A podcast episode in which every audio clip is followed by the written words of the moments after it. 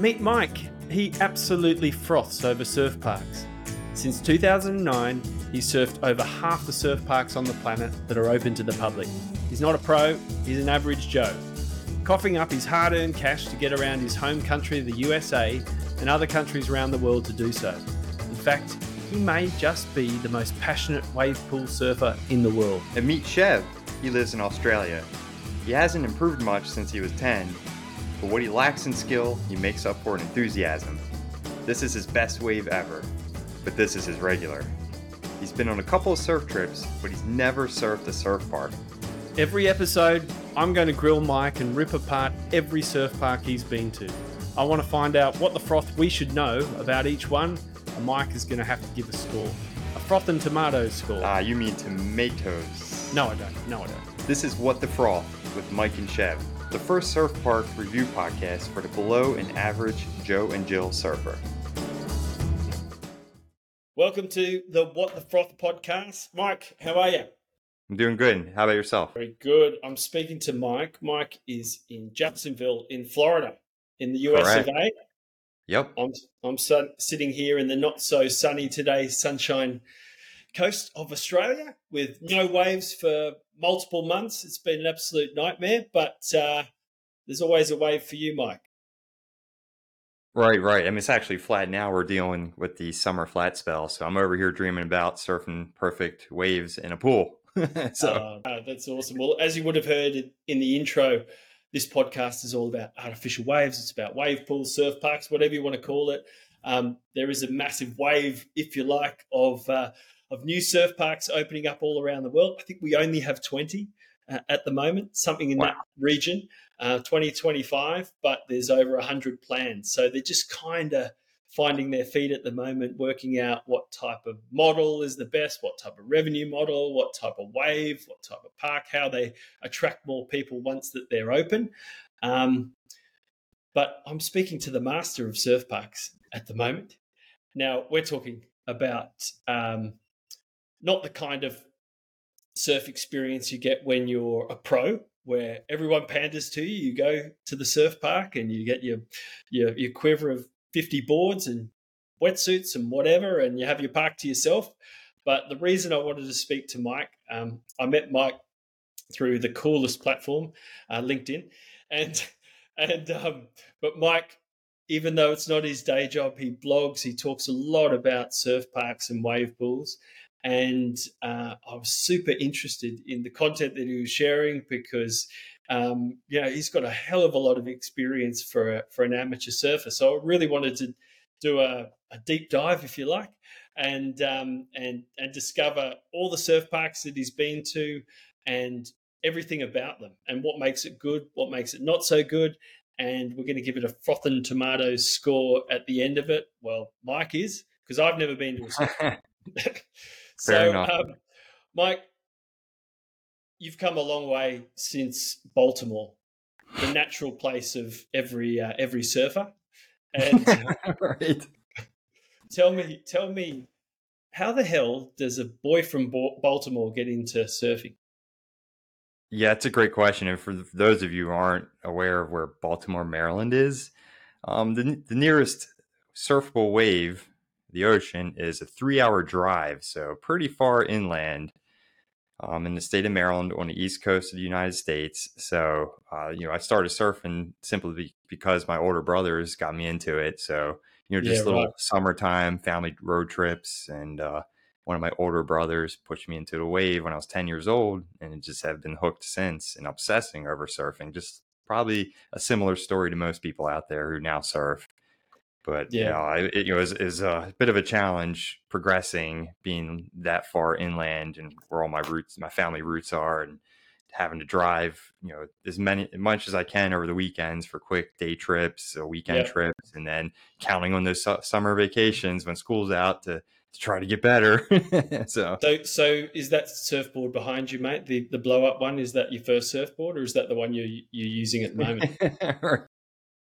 uh, that's one I picked up at Target the other week for my girlfriend. oh, okay, nice one. Well, you got to start somewhere, and uh, I guess that's what we're catering for as well. We're catering for beginners, intermediates, um, who may not have even had a chance to surf Mother Nature's wave before. Um, the beauty of wave parks is that they're going to give access to people that uh, you know. I mean, wave parks are popping up in the middle of Texas for goodness sake at the moment. So, um, from uh, and in Saudi Arabia, I think there's some that are that are planned in the Middle East. So, um, in fact, you know, this is going to give some great opportunities for people that have, have never never surfed before. There is a um, a massive surf culture that is really building globally around the world, and um, yeah, it's, it's it's really exciting. So you moved to you moved to Florida, but that wasn't a surfing decision. That was a work decision. Uh, like a mix. Just you know, I've always gravitated towards the ocean. So from Maryland after uh, college, moved to California for a bit, and then moved to Florida, where my whole family migrated after you know graduating and retirement. So we're all together down here, and luckily close to the beach. You've been living in the uh, just recently. You've been living in the shark capital of the world, New Smyrna, in Florida. Right. Is that right? It is yep. indeed. Yep.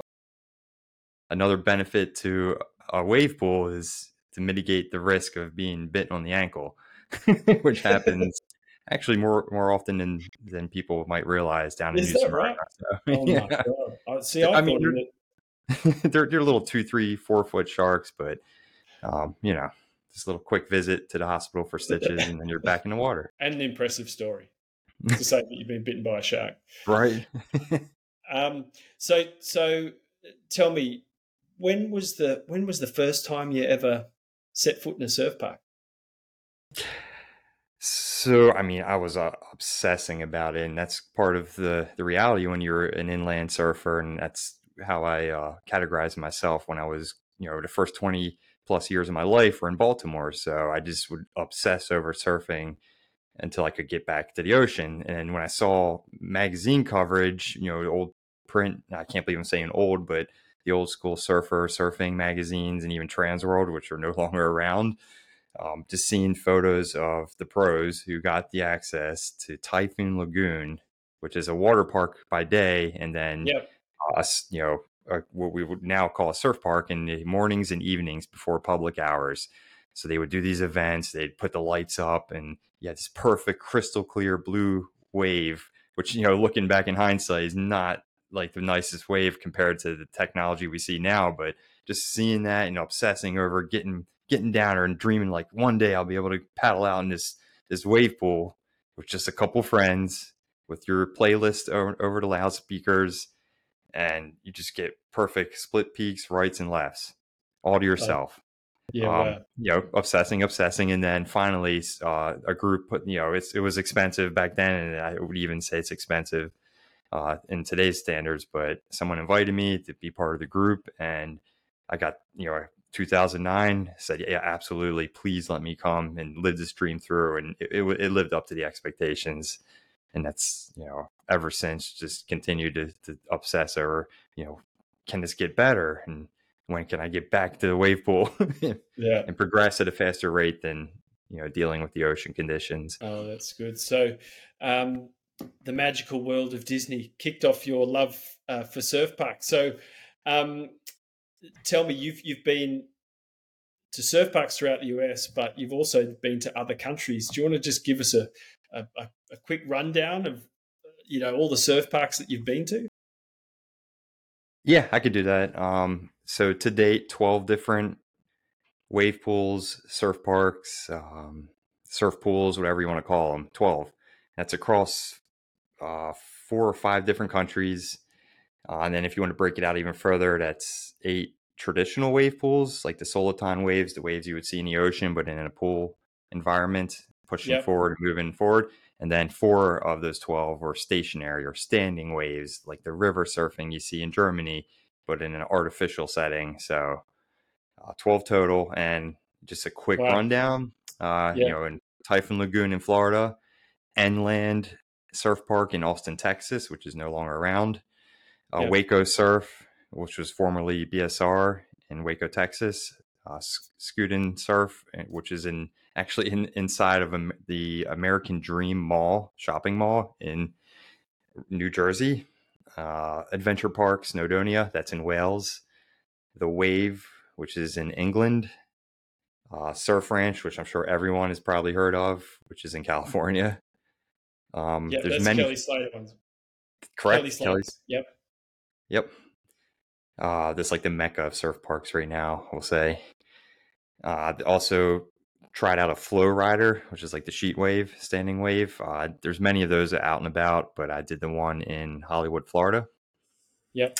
Um, there's a city wave, another standing wave that's I, I tried out in Switzerland. Um, and while I was out in Switzerland, I checked off Alaia Bay, which is a traditional wave pool, a Wavegarden wave pool. yeah, I've, I've seen photos of that. It looks absolutely stunning. yeah, to be catching Postcard. a wave in the middle of, middle of the mountains, catching a wave. Yep, in the Swiss Alps, smack yeah. dab in the, surrounded by the Swiss Alps. It's, it's nuts. Yeah, yeah, right. Um, and then when I, you know, then the last two of those twelve are I, I was invited to try out Epic Surf, which is a stationary standing wave technology up in New York. Again, really far from the, the nearest surfable ocean wave. Um, and most recently, uh, I jetted up to Montreal, Quebec, in Canada, and tried out an indoor stationary wave uh, called Oasis Surf. Yeah, right. Yep. Yep, that's a different. There's several different tech wave technologies for both stationary and uh, traditional soliton waves. So we'll touch on all of those because it's it's a different experience and a different culture for each of those that you, and a different vibe. So well, to someone that's never been to a surf park, what what do you think are kind of the the highlight reasons? You know, why you'd either begin to surf in a surf park, or or if you've never surfed uh, surfed in one before, why why would you go and, and spend your hard earned money to to do it? Yeah, it's it's funny you ask that because I mean you'll have the um, purists, ocean surfers who are like, "This is bullcrap. Like we don't need this artificial wave. Just go out in the ocean." And then for someone like me who really struggled to progress growing up in Baltimore, Maryland, it, it you know, I, as soon as I got a taste of that wave pool in Orlando, Florida, Typhoon Lagoon, I was like, wait a minute, like I'm not surrounded by a very aggressive lineup of surfers. I was able to build up confidence quickly by practicing through repetition of these, these you know, perfectly predictable waves, at least in that, that, that particular wave pool. So it's it's a matter of like I don't have to be self conscious when I'm out there. I don't have to fight for waves. I know I'm going to guaranteed a certain amount of attempts. I'm saying attempts because it's not it's not that easy always. You got to make sure you catch the wave, and then you can practice whatever trick you're focusing on. Um, and it, it's just it really is a different culture, especially as these these surf parks and wave pools pop up. Um, everyone's supportive for the most part, and you get hoot and holler, and you get the more experienced riders that are in your session giving you tips, you know, how to improve your turn, and even down to like paddling and being more efficient. So uh, it, it's a really welcoming culture, and, and there's a little, you know, obviously there's a little abrasion with old school surfers versus this new space within the yep. The sport, but it's it's evolving in the right direction. I'm really excited to see how it continues. So, so the, the wave manufacturers at the moment are obviously, you know, the, the there's the propaganda from each one in terms of why they've got the best wave pool, why they've got the best wave, and those types of things. What what do you think? I mean, obviously the ultimate for most surfers is is getting barreled, right? Um, and so not every wave produces a barrel. Uh, what what kind of um, you know elements do you think are going to make a wave park succeed? Apart yeah. not just from the wave itself, but also all the surroundings. A very fair question, and that's also what I take into account when I visit each of these because I go really far out of the way. I mean, you know, planes, trains, and automobiles to get to some of these wave pools buried out in a different country just to try it. Yeah. And then when I leave, you know, I do have an impression, and that impression is formed and shaped by uh, several different factors. Uh, you mentioned the most obvious is the wave quality. Not every one of these surf parks has the state of the art technology or the latest, which is an issue we'll, we can dive into in a later episode. But beyond the wave, you have the second most obvious is the price. How much does this cost? You know, how much am I willing to invest to surf an artificial wave, and is it going to be something I walk away with as a memory and a fond memory at that, and not a frustrating one? Because um, I mean, we're talking there's a huge variance in the cost of surfing these wave pools from you know you know a, an hour's pay all the way up to what I would say is like a price of a used car to surf the surf ranch. so that's an obvious, a second obvious one. And then yeah. customer service has really left an impression on me because I had really great experiences leading up to, during my surf sessions, and then even after I left, following up with some of these surf parks, and then some have been a bit of the opposite. So you know, there's wave, there's surf parks that I won't I probably never visit again because how I was treated. Um, so after the customer service, we all like to eat and drink. So you know, food and beverage. Some of these these are new these are new attractions. Not all of them are equipped with great restaurants and a variety of food on site. So I had to drive 20, 30 minutes in between sessions to go pick up lunch for some of these um, so that's that's like a huge factor. If I can yeah, relax, right. I have to worry about running out, getting food, then coming back in time and digesting.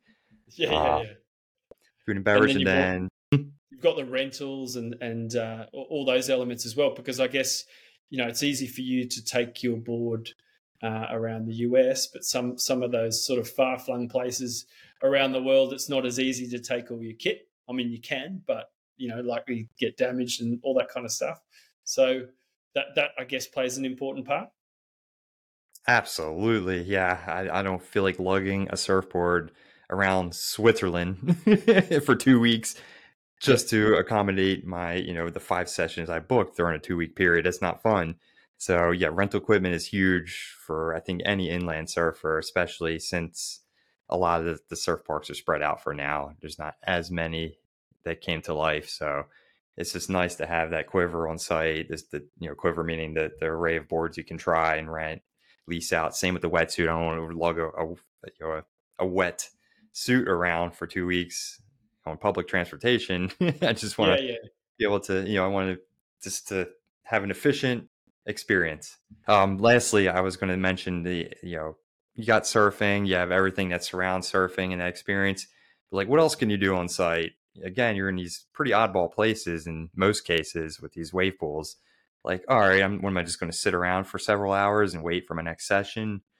Um, I'd like to take into consideration the other ancillary activities. Uh, some of these surf parks I visited have a zip line going over the wave pool. I'm like, you know, check, I'm doing that for sure. Rock climbing walls, um, a lot of skateboarding and action sports uh, offerings that you can go partake in, like the pump track, or um, I mean, they're, they're getting pretty creative with these uh, these these offerings now, half pipes and just even mm. nature walks. So different things you can do to to enjoy your time while you're on site. Yeah, is quite crucial. And so, so as part of that, Mike, what we're going to do is we're going to well, you're going to come up with a, a froth and tomato score. So after every every episode, um, we're gonna we're gonna really um, go deep on on one wave park, but at the end, you know, with the the accumulation of all those things you just discussed, you know, out of ten, uh, we're going to give a score, uh, a froth and tomatoes tomatoes uh, score, so that you can sort of understand that if you're a beginner or an intermediate, what you're going to expect, and you know, bear in mind this is one man's journey things have changed over over years. People are upping their game because they're realizing competition's coming into the market. But it's a, it's a really good starting point to to understand someone that really really does froth more than anyone I know right. uh, about uh, inland surfing. So, Mike, look, I can't wait to get into the first episode with you and uh, and learn what the froth you know about all these surf parks. So excited. Um, to, to, to talk more about inland surf and understand it myself with a view to actually packing up the car or packing up a plane and getting onto uh, a wave, an artificial wave myself. I, I'm I'm I'm really excited to discuss this. I'm always you know nerding out on all things wave pools, but I also see this as an opportunity for the you know there's a lot of media out there, a lot of coverage, news coverage on the what's like the very top cream of the crop exposure for these wave pools. So uh, we're talking celebrity visits, exclusive sessions for pro surfers, and it can create kind of a intimidating environment around or intimidating view or perspective of these wave pools. And then you have someone like me or you like, well, I, I don't know if I'm good enough to go visit these or if I'm going to, you know, how much is it going to cost? Like, I know these professionals get to practice their backflips over and over in a wave pool, but like, I'm going to have to go pay out of my own pocket here. And I, is it going to be worth it? So I'm excited to share that perspective because I, you know, I'm 100% self funded here and these adventures going around, you know, from travel to food to the sessions to the rental equipment. So I, I take it to heart having an unbiased, unpolished, candid approach to how we look at these wave pools. Um, yeah, because most people are going to be the paying customer, and I, I don't want to go, you know, saying yeah, every single surf park's great. There's definitely opportunities to, for improvement um, and then some I'd love to showcase how they nail the experience because I have really fond memories of some of these. And I'm like, yeah, I'm going to go back, like just simply because how they treated me. And I felt like I got my money's worth. So here for it, ready to talk about all these parks. All right. Well, good on you, Mike. Well, what we'll do is we'll wrap it up here, but look forward to talking to you on the next episode. So Can't wait. we'll be doing we'll be doing a, a deep dive on Typhoon Lagoon, and uh, that'll be the first one that kicked off. Uh, your career, as it were, All right. as an inland surfer. All right, we'll speak soon. Good on you, Mike. All right. Catch you soon. Cheers, buddy. And be sure to connect with us on the What the Froth YouTube, Instagram, TikTok, and LinkedIn pages. We'd love to hear about your own surf park and wave pool experiences.